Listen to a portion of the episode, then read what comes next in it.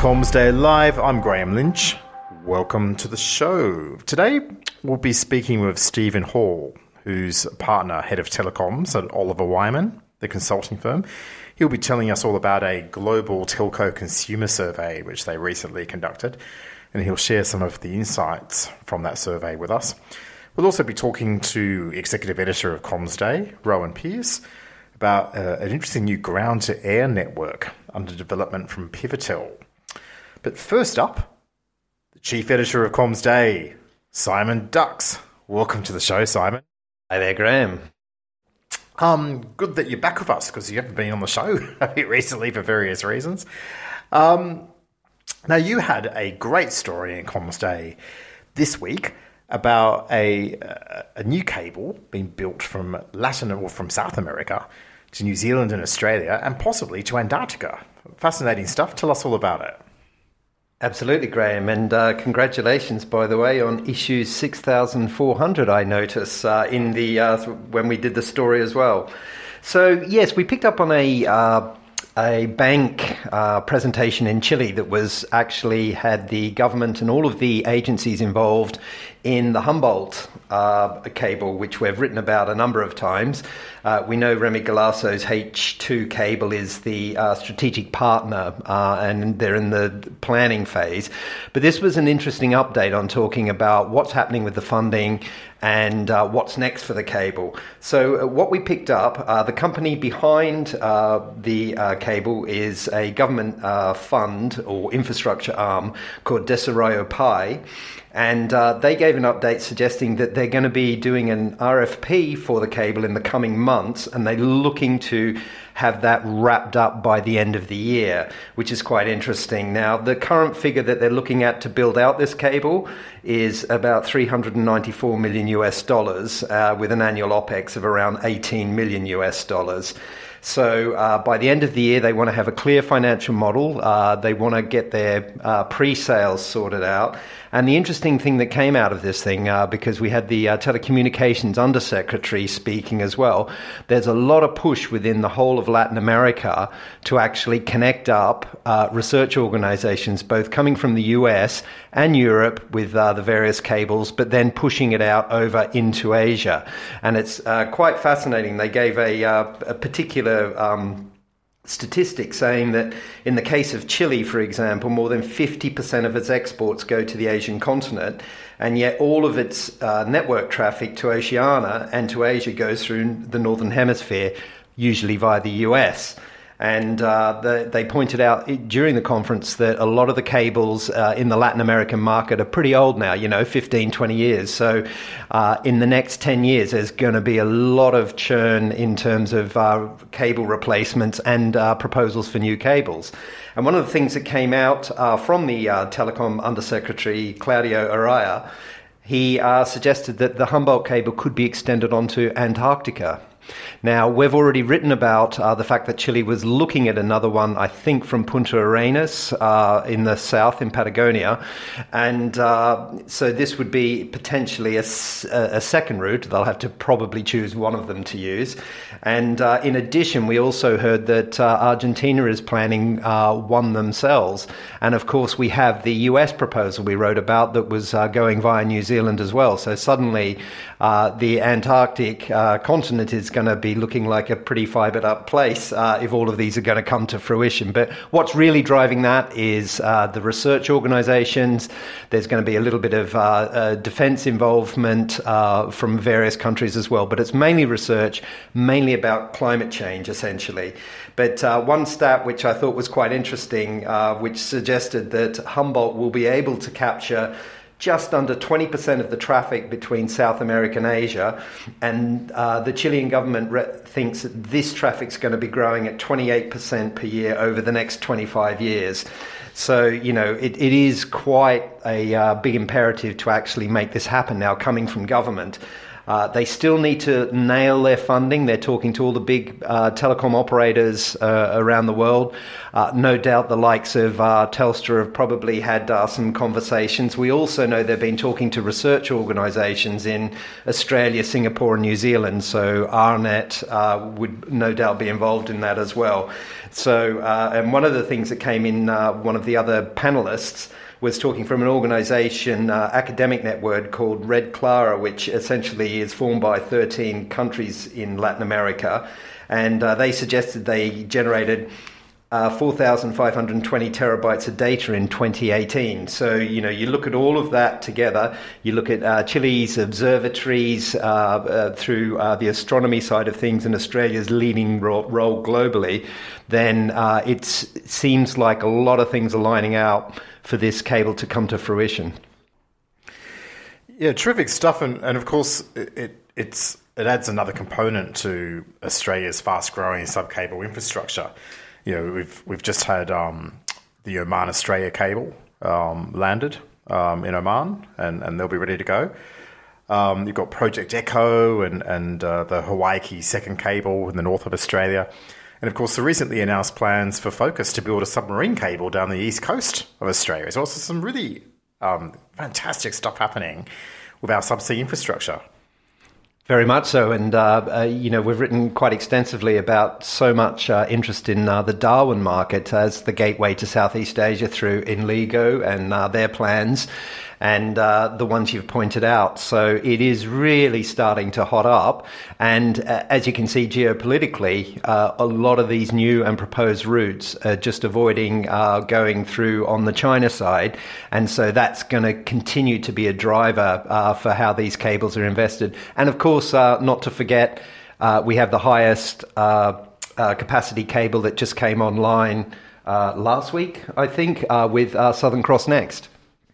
Absolutely correct, yes. Anyway, on that note, thanks very much for joining us today, Simon. Thanks again, Grahame.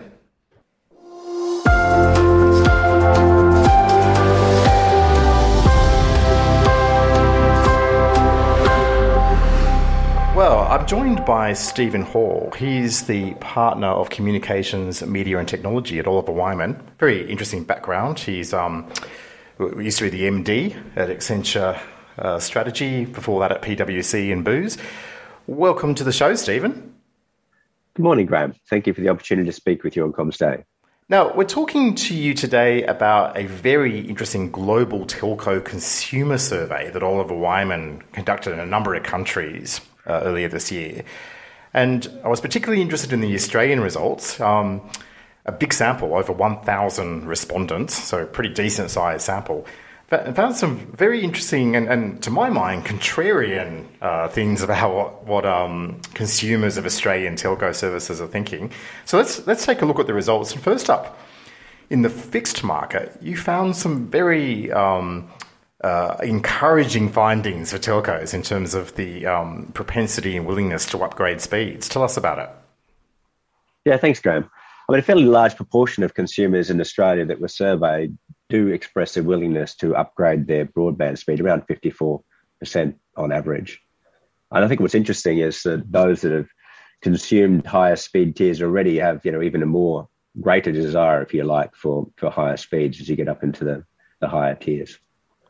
I mean, I guess the good news for, for telcos in Australia is that of those consumers that are, you know, interested in higher speeds, which is at higher 54% on average, around 46% of consumers are also willing to pay more for the higher speeds in fixed broadband. So there's plenty more that we can do there in terms of serving that consumer need.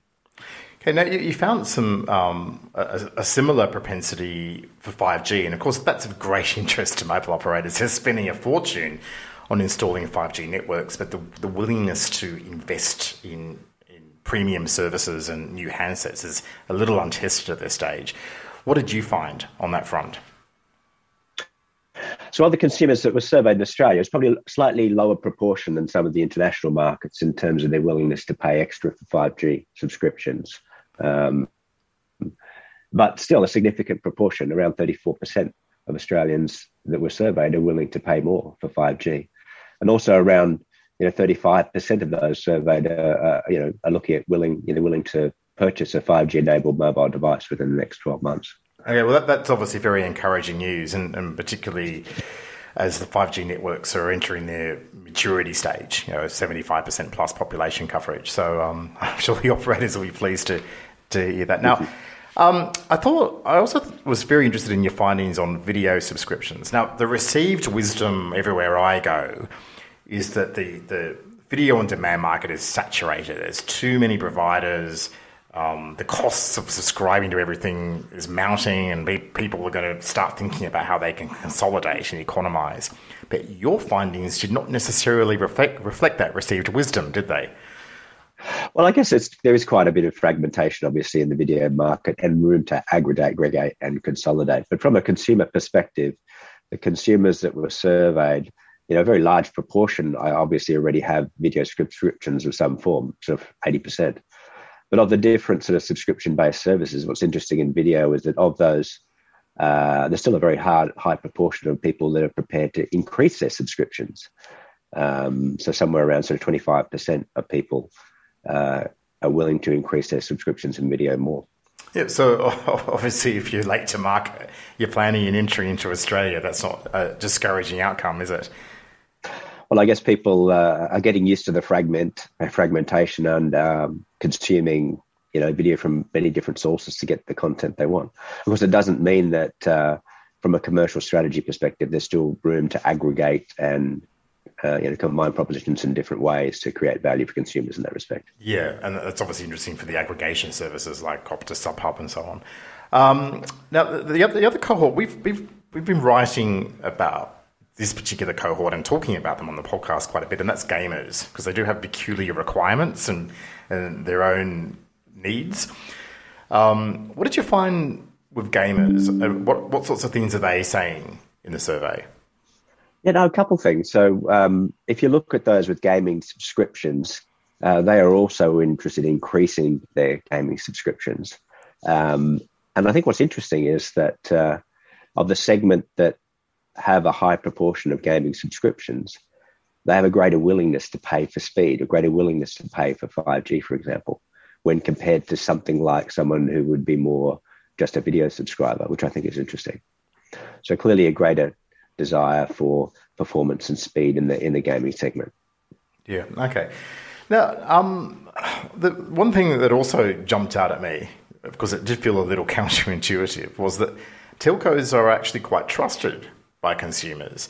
What, what are the, the implications for that in terms of how, how telcos can approach things such as bundling in the market? Yeah, no, that's a, that's a good question. I think over the years, the focus of the study uh, shifts in terms of where we're looking at some of the latest trends. And I think the one that's interesting this year is around, if you like, the convergence of uh, different industries and the boundaries of, you know, financial services propositions, energy propositions, and, and telco, and and you know what what it means to have a bundle in the future, right? Um, interestingly, um, you know, in Australia, that uh, you know, Australian consumers do trust uh, the telco um, you know, and, and, and to a fair high degree compared to international markets, it's sort of 27% of consumers, you know, trust the institution to protect their personal data and their privacy. Um, so I think it's interesting that uh, in Australia we are well positioned to look at some of those sort of converged propositions. Now, this, of course, wasn't just an Australian survey, it was a global survey. So, can you tell us about some of the other countries where the survey was conducted and, and and maybe some of the findings there that, that might be pertinent for Australian telcos? Yeah, well, we conducted the survey over 10 different uh, markets, and we've only finished actually processing five. This is sort of hot off the press. But I, what I found interesting in terms of the comparisons was, was firstly that desire for, for, for speed, whilst it was common across markets, it was particularly outstanding in Australia. I thought the other thing of interest was just around sort of converged propositions. Um, here in Australia, if we talk about brand convergence, which is basically fixed broadband and primary mobile subscription from the one country, that's fairly low at around sort of 40%. And I think, uh, second to that, if you then start to look at additional services within the home, um, that uh, if, for example, if you look at the secondary mobile line with a different operator than the primary fixed broadband and primary mobile. That's fairly high in Australia at 65%, you know, relative to some of the other comparable markets. So I think it's a, a good flag that there's a potential to invest more in what we would call sort of base management functions and about ensuring that you're getting the right proposition to the customer so that the operators, you know, able to service more of the home, uh, I think is a, is a big opportunity here relative to other markets.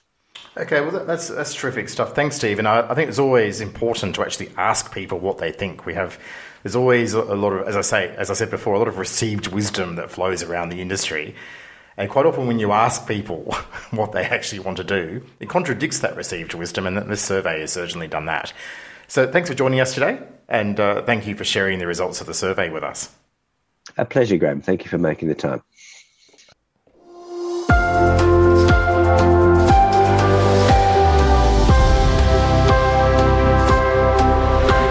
Well, moving on, let's have a look at the week that was with the executive editor of CommsDay, Rowan Pearce. How are you, Rowan?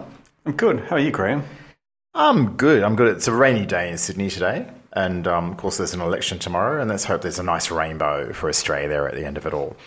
Um, look, let's have a look at the highlights of the week, or at least a couple of them. And the first one, um, which caught my eye, was uh, your revelation in CommsDay this week that Pivotel, who, who, probably aren't as well known as they ought to be, are planning a air-to-ground network to provide broadband to aircraft. Tell us all about it. Yeah, so I, I, thought this was quite an interesting one. So they've said they're looking at what could potentially be a 100 site network, which would really deliver broadband um, to aircraft across the eastern states. So Queensland, New South Wales, Victoria, and, and potentially down to South Australia as well. And the idea would be, you know, you provide uh, broadband to aircraft both for, I guess, passenger entertainment, but also potentially to the crew to support flight operations. So it's quite interesting. They did reveal last year that they were going to work with a German company called Sky5 on um, direct air to ground um, as part of a proof of concept. And I guess Sky5 actually in Europe is involved in like 35 country um, initiative working with Nokia. So the two companies have basically said they could start building this network as soon as 2023, although they have said that that's um, subject to access to spectrum. And I guess the context for these kind of comments from Pivotel and Sky5 is that the ACMA is actually looking at um, uh, using parts of the 2 gigahertz band for mobile satellite services and, and narrowband MSS as well. So basically, Pivotel and Sky5 have gone to the ACMA and said that, you know, you should support direct air to air to ground um, in that band. It's a proven technology, whereas they've said some of the kind of like you know 5G satellite stuff is a bit more speculative in their words. Um, so they're really just kind of making the case that they, they want to get spectrum in the 2 gigahertz band to support this network. Okay, um, now moving on. Um, one of the things that CommsDay readers and listeners of this podcast will have observed over the past year or so is the, the big trend for carriers to spin off their tower networks. At the same time, often keeping residual shareholdings. The ACCC is looking at the fixed issue of to what degree does this residual shareholding constitute ongoing control? What percentage should we apply? To that. Now, there's an inquiry going on. There were submissions that were put in by all the various parties. And uh, I guess what characterised them was that they all disagreed with each other. Tell us more about it, Rowan. Yeah, so it's an interesting one. Uh, as you said, like obviously the government passed legislation last year, which was kind of, you know, trying to address what they said was a potential loophole where you know, you, you, you, spin out your towers and put them in a new entity, and then potentially that entity might not have the kind of existing um, facilities access obligations that they have now. Um, so they, they're trying to, you know, pin down this percentage where a carrier is considered to have enough influence on a towerco that it should be subject to those obligations. Um, that legislation has a default uh, 15% corporate control threshold. Um, but it can be varied by the minister, and it, the legislation basically required the ACCC to look at this issue and, like, you know, make a call on what should that threshold be. So, as you said, there's been kind of quite a spectrum of opinions. I mean, I guess, um, and it, it's quite interesting. Amplitel, for example, has argued that uh, you know shouldn't be 15%, should be uh, 30% at least, or, or possibly even 50%. Um, and it's kind of interesting because there was a slight difference in emphasis from Telstra, which also made a submission to this ACCC inquiry. Australia Tower Network, which has the former Optus towers, said that it should be a lot higher than 15% or potentially even no threshold. And you contrast that to TPG, which has basically said that, you know, basically everyone should be subject to uh, facilities access obligations. So it's kind of um, it's it's kind of interest, interesting in the context too. Like some of the arguments that have been put, um, I guess, that you know these telcos it might be a barrier if they are subject to these obligations. Might be a barrier to seeking additional partnerships or additional funding and that kind of thing. Um, so it could be disincentive to investment. I guess the other thing that um, ATN raised was this issue of, you know, they've warned it could be a rent seeking incentive to actually, for a telco to call in the regulator all the time, which could be, again, you know, have a certain regulatory overhead for telcos. All, all interesting stuff. And of course, um, uh, just as we finish up this podcast, um, we, we, we can't fail but mention that we have an election coming up tomorrow, uh, potentially a change of government. And of course, next talking of access obligations, next Monday, there's, a, there's also an expectation that um, the ACCC will release NBNCO's special access undertaking variation, which um, would determine the regulatory regime for NBN over the next 10 years or more. Uh, so got, we've got some exciting times ahead of us, and I suspect we know what we will be talking about on this podcast next week. Thank you for joining us, Ryan. Cheers.